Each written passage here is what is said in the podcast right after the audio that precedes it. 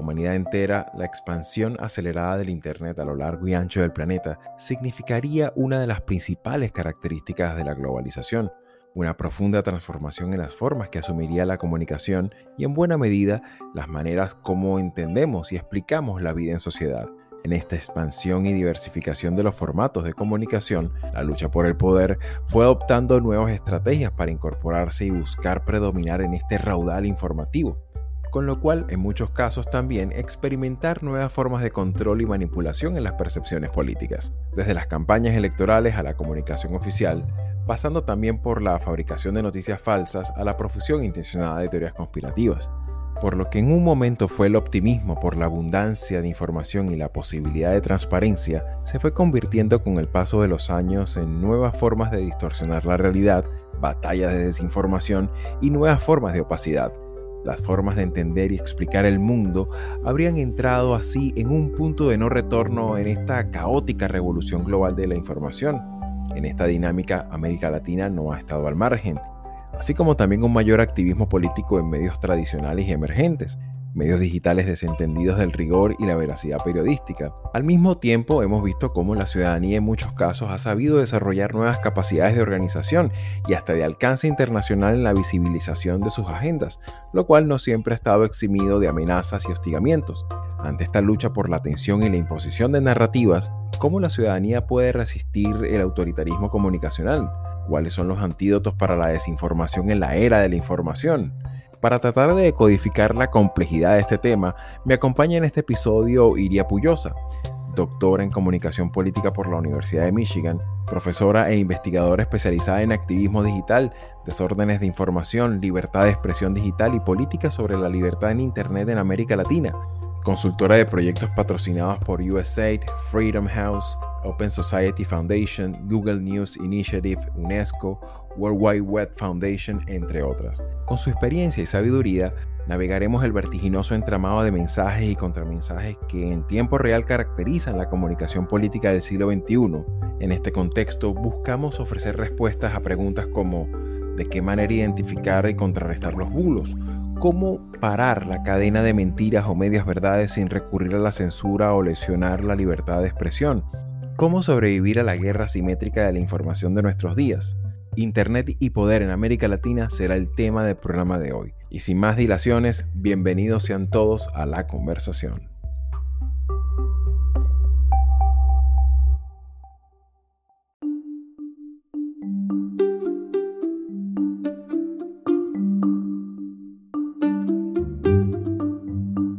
Y bien amigos, tengo el honor y el gusto de estar del otro lado de la línea telefónica con mi querida amiga Iria Puyosa, con quien vamos a conversar sobre estas cosas que tienen que ver un poco con el uso y abuso del Internet, no tan solo como un mecanismo de información y de acceso a información pública, sino también como un mecanismo de control. Bienvenida a Latinoamérica 21. Gracias, Javier. Un gusto estar con ustedes acá. Para nosotros, encantado de tenerte. Y para arrancar, Iria, ciertamente, como decía eh, al inicio de esta conversación, el inicio del siglo XXI, siempre uno veía en los artículos de opinión, en la prensa, en los opinadores de su momento, una exaltación a lo que es el Internet, las redes sociales, la, aquella época del Internet 2.0 que brindaba la oportunidad de que todos podamos interactuar en un gran diálogo gigantesco global, a lo cual a veces se tenía esa dificultad hasta de comprenderlo, una expectativa por el mejoramiento democrático ah,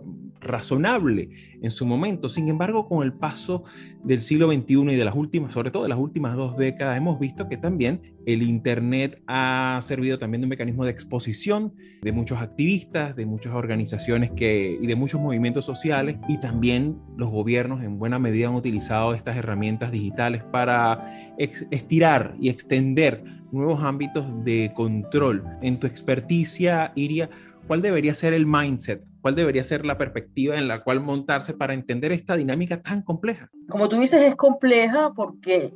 esas cosas no es que una es correcta y la otra es equivocada. No es que el, optimismo de que Internet eh, representaba un espacio para promoción de las ideas de libertad y democracia y para la organización social y el pesimismo de que representa también una oportunidad para que regímenes autoritarios establezcan mecanismos de vigilancia sobre sus poblaciones y que este, para que actores políticos, digamos, que contaminen el espacio público con propaganda, con desinformación. Todo eso es cierto y todo eso ocurre en este espacio político. Yo, yo suelo decir que una de las cosas interesantes de Internet es que hace visible unas, de Internet no tanto, de la, de la web, de social media, este, de, de esa presencia del ciudadano común en el espacio público, se vuelve visible,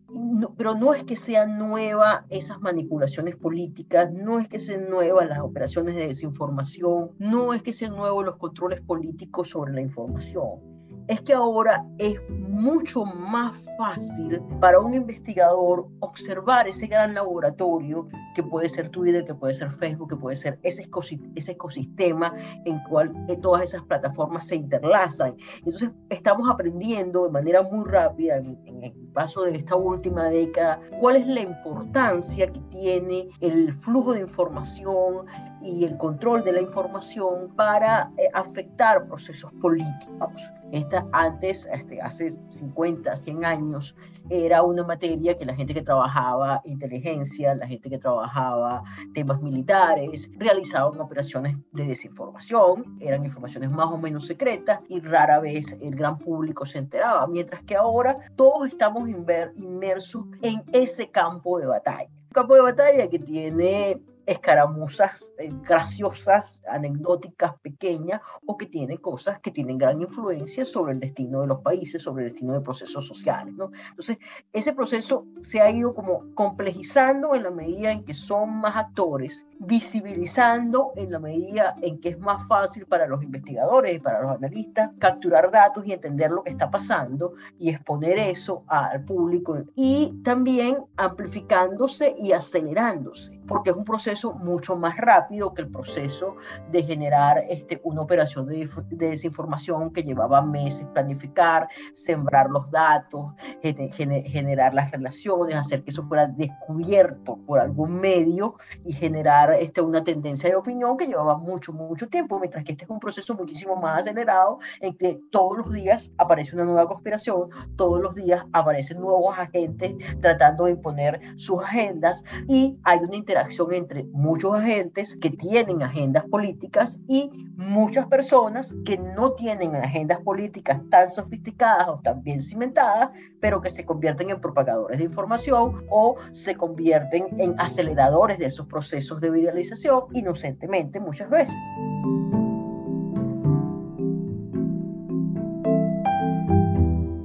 Qué interesante que lo que planteas, mucha gente pensaba que, bueno, que también eso, el tema del, acceso a la información pública, sobre todo lo que es la información oficial, era un gran desafío, como los ministerios, las alcaldías, los parlamentos o incluso hasta la misma presencia digital de candidatos iba a representar un desafío porque de alguna manera la gente iba a exigir más transparencia, ¿no? Más acceso a la información y que, bueno, iban a ser interpelados, pero muy pocas veces se, se tomaba en consideración que esos datos pueden ser falibles y que pueden ser también manipulados, intencionalmente Iria, en este sentido, en estas campañas de desinformación, ¿cuáles son, digamos, los aspectos más difíciles de eh, diferenciar este tema de, la, de, lo que es verdad y de lo que no es verdad? ¿Cuáles son las partes más desafiantes de este, de este trabajo tan difícil? Quizás la parte más compleja para cualquier actor que, intente analizar estos problemas es superar sus propios sesgos. Eh, las operaciones de propaganda, las operaciones de desinformación construyen sobre los sesgos de las personas y construyen sobre eh, los anclajes conflictivos de las sociedades. Ese sesgo de autoconfirmación necesario que me Exactamente. también como, como agente social, ¿no? Cuando, cuando, la gente comparte un video de YouTube, cuando la gente este, hace un retweet, cuando la gente se suma a un grupo en Facebook, está tratando de validar sus propios prejuicios, sus propias opiniones. Por eso, antes te decía que las personas inocentemente muchas veces se convierten en amplificadores de operaciones sofisticadas de propaganda simplemente porque ellos tienden a creer que eso es cierto o incluso cuando no lo creen, tienden a pensar que eso puede favorecer la posición de su grupo social o de su grupo político. Entonces ahí no son tan inocentes este, en el sentido de que tienen una pequeña agenda, pero no son parte de la operación porque en realidad no saben cómo ha sido diseñada y cuáles son los elementos que están basados en la realidad. Muchas veces estas operaciones toman eh, detalles, toman pequeños, agarran con pinzas detalles de cosas que han ocurrido y las montan dentro de toda una narrativa que conecta con esos, esos anclajes conflictivos en las sociedades y eh, construyen sobre las emociones de la gente y construyen sobre esos sesgos que tiene la gente para que eso tenga la posibilidad de calzar en tierra fértil y a partir de allí expandirse, ¿no? Entonces, eso es lo más difícil cuando un periodista que hace eh, verificación de información o cuando un analista que comenta operaciones discursivas, narrativas de distintos actores políticos o incluso un investigador que trabaja el tema, tener los controles, claro, cuando tú estás en la investigación académica tienes como una serie de controles de la metodología que te obligan a no dejar de llevar por tus sesgos. Sin embargo, también este, los investigadores académicos también tienen sesgos y eso probablemente sea lo más importante, que cualquier persona que esté trabajando, sea un periodista, sea un analista político, sea un investigador académico, controle eh, por, por esas, esos tipos de, de, mecanismos que los llevan a buscar la confirmación de sus hipótesis, eh, que son además muy humanos, forman parte de, las heurísticas de cómo nosotros pensamos, cómo nosotros organizamos información y también de la disponibilidad de información a qué información nos, nos exponemos. O sea, probablemente eh, las personas van a tener más posibilidad de exponerse a información que confirme sus sesgos, pues porque, porque hacemos exposición selectiva y también porque eh, miramos la realidad desde un punto de vista, desde una perspectiva específica. Entonces, todos esos elementos tenemos que controlarlos a la hora de hacer el análisis, a la hora de llegar a conclusiones que van a ser compartidas con una audiencia más, más amplia y que uno desea que tenga cierta validez. Y fíjate que también en ese mismo contexto, en el comportamiento de los estados, ¿no? de los gobiernos, de las cuentas oficiales y también de la narrativa oficial, ciertamente existe una realidad, pues que es en la que progresivamente, con el paso del tiempo,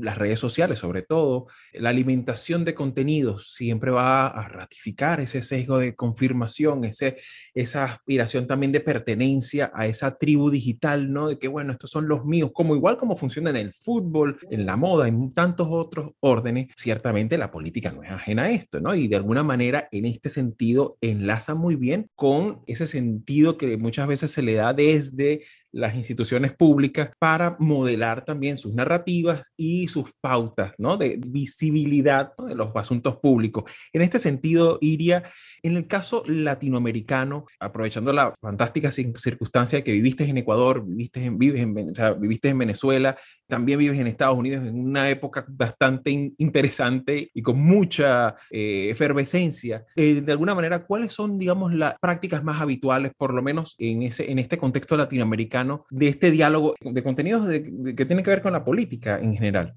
Existe, digamos que una tradición de comunicación de gobierno importante que se ha venido desarrollando en América Latina que tiene mucho que ver con comunicación de gestión de, de, las obras que se hacen, de las legislaciones que se, que, se, que se avanzan. Es una comunicación muy institucional que tiene larga tradición y que con frecuencia se, se usaba históricamente con fines clientelares, o sea, no solo con fines de rendición de cuentas, o sea, en realidad no con fines de rendición de cuentas, sino con fines clientelares, con fines proselitistas, con fines de convencer al electorado de que yo te estoy dando más. Entonces, existe, e, esa es la comunicación institucional más o menos tradicional a la que nosotros estábamos acostumbrados en Latinoamérica. Con el chavismo particularmente, eh, se inaugura una nueva forma de comunicación. Latinoamérica tiene una larga historia de, líderes populistas, Perón, eh, quizás sea la, quinta esencia del populismo latinoamericano, pero hay otros casos, Velasco Alvarado. O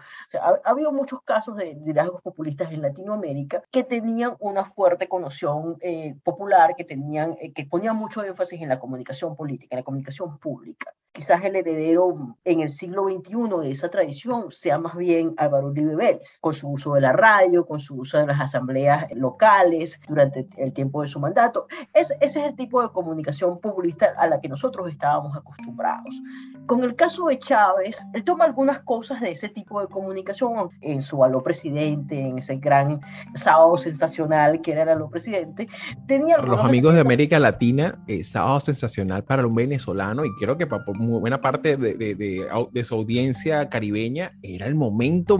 estelar de la farándula venezolana el sábado. Así que bueno, como para poner un poquito. sí, sería como, como lo de Raúl Velasco en México o como lo de Francisco para el Cono Sur. O sea, ese tipo de, de, maratónicos de variedades. Bueno, el aló presidente de Chávez era un maratónico de variedades, en donde había política, pero también había eh, música, había chistes, había cuentos, había todo, era todo un espectáculo. Espectáculo que después copiaría Correa en Ecuador con su enlace ciudadano, que era un poco más corto y además tenía unas secciones un poco muy particulares, porque había una parte donde Correa, maestro, disertaba. Este,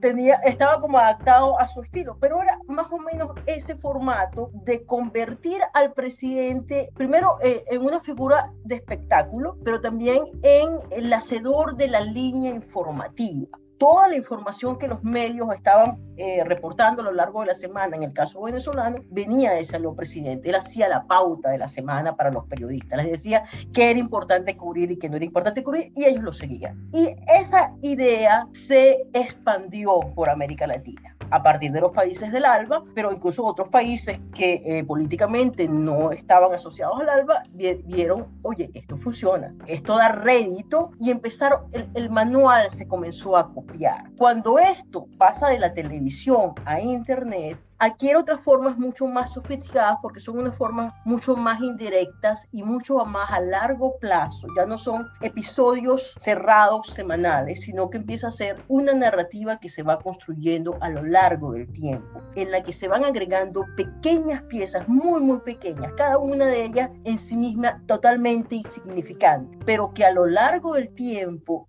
la amalgama de detalles informativos, de narrativas, de ficciones, de anécdotas, de explicaciones ideológicas de los procesos, toda aquella cosa va creando una manera de entender la realidad incluso un lenguaje para referirse a la realidad, una selección de temas que son importantes y temas que no son importantes, un encuadre de los conflictos que realmente cambió la comunicación política en la región y la hizo menos institucional, menos electoralista, menos obvia y mucho más sofisticada, mucho más adentrada a impactar en el largo plazo las ideas de las personas y cómo las personas personas se relacionan con la sociedad en la que vive y con el poder dentro de esa sociedad, lo que es posible y lo que no es posible dentro de una sociedad. Eso ha ido cambiando de manera importante. Por supuesto, nosotros vemos a Venezuela eh, como el caso más extremo de eso que ocurrió, pero ha ocurrido también en Nicaragua, ocurrió en Ecuador con sus variantes, ocurrió en Colombia, este, y ese es un caso de, desde el otro lado del espectro político, en la época de Álvaro Uribe, se dieron fenómenos también similares de diogelización de la población a través de la comunicación política. Pero también lo estamos viendo ahora más recientemente en el México de López Obrador o en el Brasil de Bolsonaro, por supuesto en la Argentina de Kirchner, sobre todo de Cristina Kirchner, o el Uruguay del Pepe Mujica. En todos estos países nosotros vimos, y fíjate que te estoy diciendo nombres de personas, El Salvador de Bukele, porque hay una enorme personalización de la política, pero esa personalización es parte de un espectáculo que tiene una muy fuerte carga ideológica detrás a eso le agrega, digamos que complejidad y allí, detrás de todo ese fenómeno, nosotros solo vemos lo obvio, nosotros solo vemos los trending topics, nosotros solo vemos este, esas cosas que, que parecen novedosas, que de alguna manera parecen más sexys para, para publicar un artículo breve en un periódico, pero que sin embargo todos estos procesos políticos de fondo están detrás.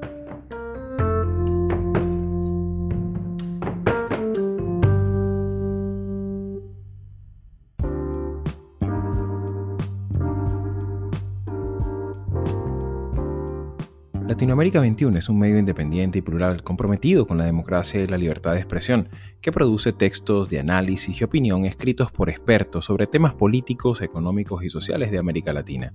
Nuestra red está conformada por más de 150 columnistas latinoamericanos o latinoamericanistas de más de 20 países provenientes de diversas disciplinas que regularmente colaboran con sus textos. El contenido de Latinoamérica 21 es publicado en nuestra web en español, portugués e inglés y en diferentes secciones de una red que incluye a 16 de los principales periódicos de la región.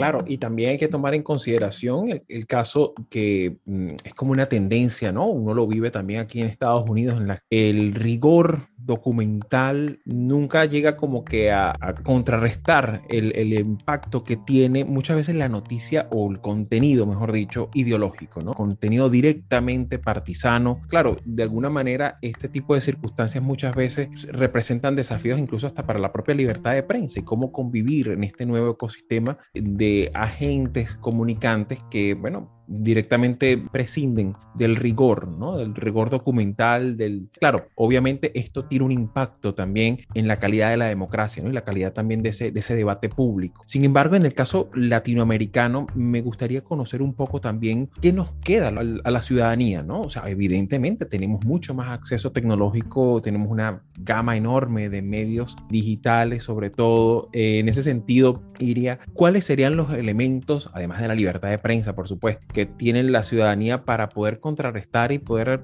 armar su propia, su propia narrativa, su propia forma de contraste de tanto bombardeo propagandístico. Diversificar fuentes de información, tratar de tener, digamos que, un abanico plural en las fuentes de información que tiene la población disponible para tener una comprensión de los procesos de actualidad y tomar posiciones. Y eso es muy difícil, darle esa carga al ciudadano. Para eso existen las instituciones mediadoras, para eso, eso es, digamos que es el rol de las organizaciones de la sociedad civil, particularmente de las organizaciones de defensa de libertad de expresión o las organizaciones que trabajan con educación para los medios, este, las organizaciones que, que trabajan con alfabetización informática, o sea, ese tipo de organizaciones son las que tienen esa labor de mediadora, por supuesto las universidades, y digamos que ahí hay un reto de cómo tienes a una población que está siendo constantemente bombardeada por agendas informativas e interesadas, darle instrumentos para que pueda discernir esas agendas ciertamente es todo un desafío, ¿no? Cómo de repente decir, mira, diversifica tus fuentes. O sea, sí, porque tú no le puedes decir a la gente, mira, eh, eso que me estás diciendo es mentira, eso no se sostiene, eso, eso, lo que, eso rebota, pues eso lo, lo que hace es que la persona se sienta agredida y digamos que por una necesidad de defender su identidad, de defender su punto de vista, se afinque en, eso, en, en esos sesgos. Entonces, esa, la manera no es este, generando el desmentido, la manera es introduciendo este, dudas, introduciendo preguntas. Este, probablemente sea, en, lugar de decirle, mira, tú estás equivocado, podrías decirle, oye, cuéntame más y este aspecto, o sea, jugar, jugar, a, jugar al que no sé, pudiese ser más efectivo. Pero digamos que esa es una táctica como que muy individual que te puede servir a ti, pero que probablemente no sirve para resolver el problema en general. O sea, hay mucha presión en algunas organizaciones de tratar de llevar a que las plataformas de social media, particularmente el caso de Facebook y YouTube, que son las de, mayor eh, alcance, tengan información contextual. O sea, que si yo estoy viendo un video antivacunas, este, en mi lista de recomendados no me salgan una docena de videos antivacunas y uno más que hable sobre los, los, extraterrestres y otro más que hable sobre la conspiración del nuevo orden mundial, sino que me salgan videos pro vacunas, videos que expliquen de manera sencilla, o sea, tratar de jugar un poco con los sistemas de recomendación, tratar de jugar un poco con la información contextual, es el tipo de cosas que pueden hacer las plataformas. Aunque eso pudiera ir en contra de lo que aspira a la red social, es que te quedes permanentemente pegado en el, en el siguiente vídeo, ¿no?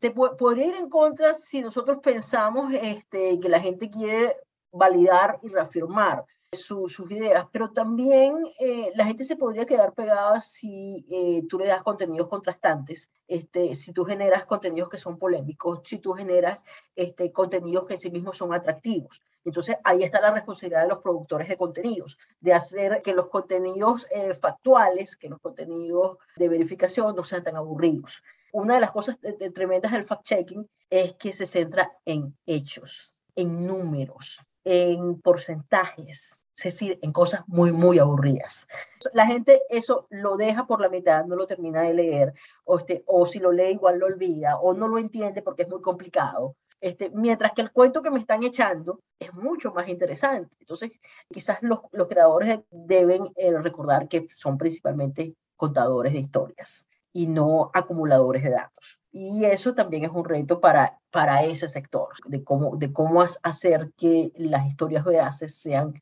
tan o más atractivas que las piezas eh, de desinformación. Ese digamos que es otro, otro elemento posible para tratar de mitigar, tratar de responder a esta situación. Y quizás también tengamos que pensarlo en términos de actores políticos más de alto nivel porque una de las cosas que, pienso es que muchas veces se responden a las piezas, a las pequeñas piezas, y no se responde al gran arco narrativo. Cuando tú estabas formulando, eh, digamos que eh, eh, la introducción, tu pregunta, hablabas un poco de la desconfianza que la gente tiene en los medios y cómo esa desconfianza en los medios de alguna manera está debilitando a las instituciones democráticas. Entonces, quizás la historia no es como eh, este determinado grupo de Vox está promoviendo una etiqueta de trending topic que insulta a determinado partido político, sino como hay todo un ecosistema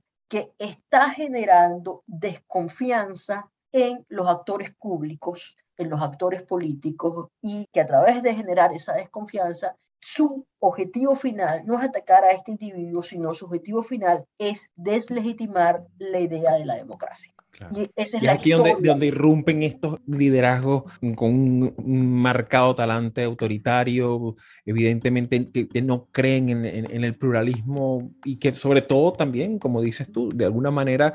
e, ese contrapeso de, los medios de comunicación, de contraste, de, evidencia, de, reportaje documental, muchas veces termina pues ciertamente claudicando. Y es un poco lo que, lo que vivimos, por ejemplo, en, algunos países de América Latina, por lo menos el caso de Bukele es muy evidente. Sí, pero fíjate, si la casuística también nos distrae, porque entonces tenemos una gente que anda detrás de cada barbaridad que dice Bolsonaro o este, de cada gesto o cada pasito autoritario que da Bukele eh, pero no conectan esas dos cosas, o no conectan esas cosas con lo que hace Evo Morales en Bolivia, o no conectan esas cosas con lo que hace Ortega en Nicaragua. Y desde mi punto de vista, ese fenómeno es el mismo fenómeno con detalles de la idiosincrasia de cada país, de la agenda temática de cada país, de los anclajes ideológicos de cada país, pero el fenómeno de erosión de la democracia es paralelo en todos los casos. Entonces a mí me interesa más observar el fenómeno de erosión de la democracia y cómo distintos tipos de procesos, como distintos tipos de estrategias llevan hacia allá, que ver el caso específico de determinada frase altisonante que alguno de estos personajes dijo. Y yo creo que deberíamos ir pensando más en eso y parte eso es, tratar de cerrar la, la diatriba, si estos son este, en los dictadores de derecha o los líderes de izquierda y todo el sesgo ideológico que hay detrás de eso, sino empezar a ver cómo hay un manual de autoritarismo y cómo del otro lado no hay un manual de defensa de la democracia. Un placer y un gusto, como siempre, conversar contigo. Muchísimas gracias por tu sabiduría, por tus comentarios, por la frescura también de traer perspectivas tan importantes para entender el presente en, un marco tan complejo y tan cambiante como el que nos toca vivir en la América Latina del, siglo XXI. Así que muchísimas gracias. Seguramente por la, importancia de este tema, esperemos que sea la primera de varios encuentros. Perfecto. Muchas gracias por tenerme en Latinoamérica 21.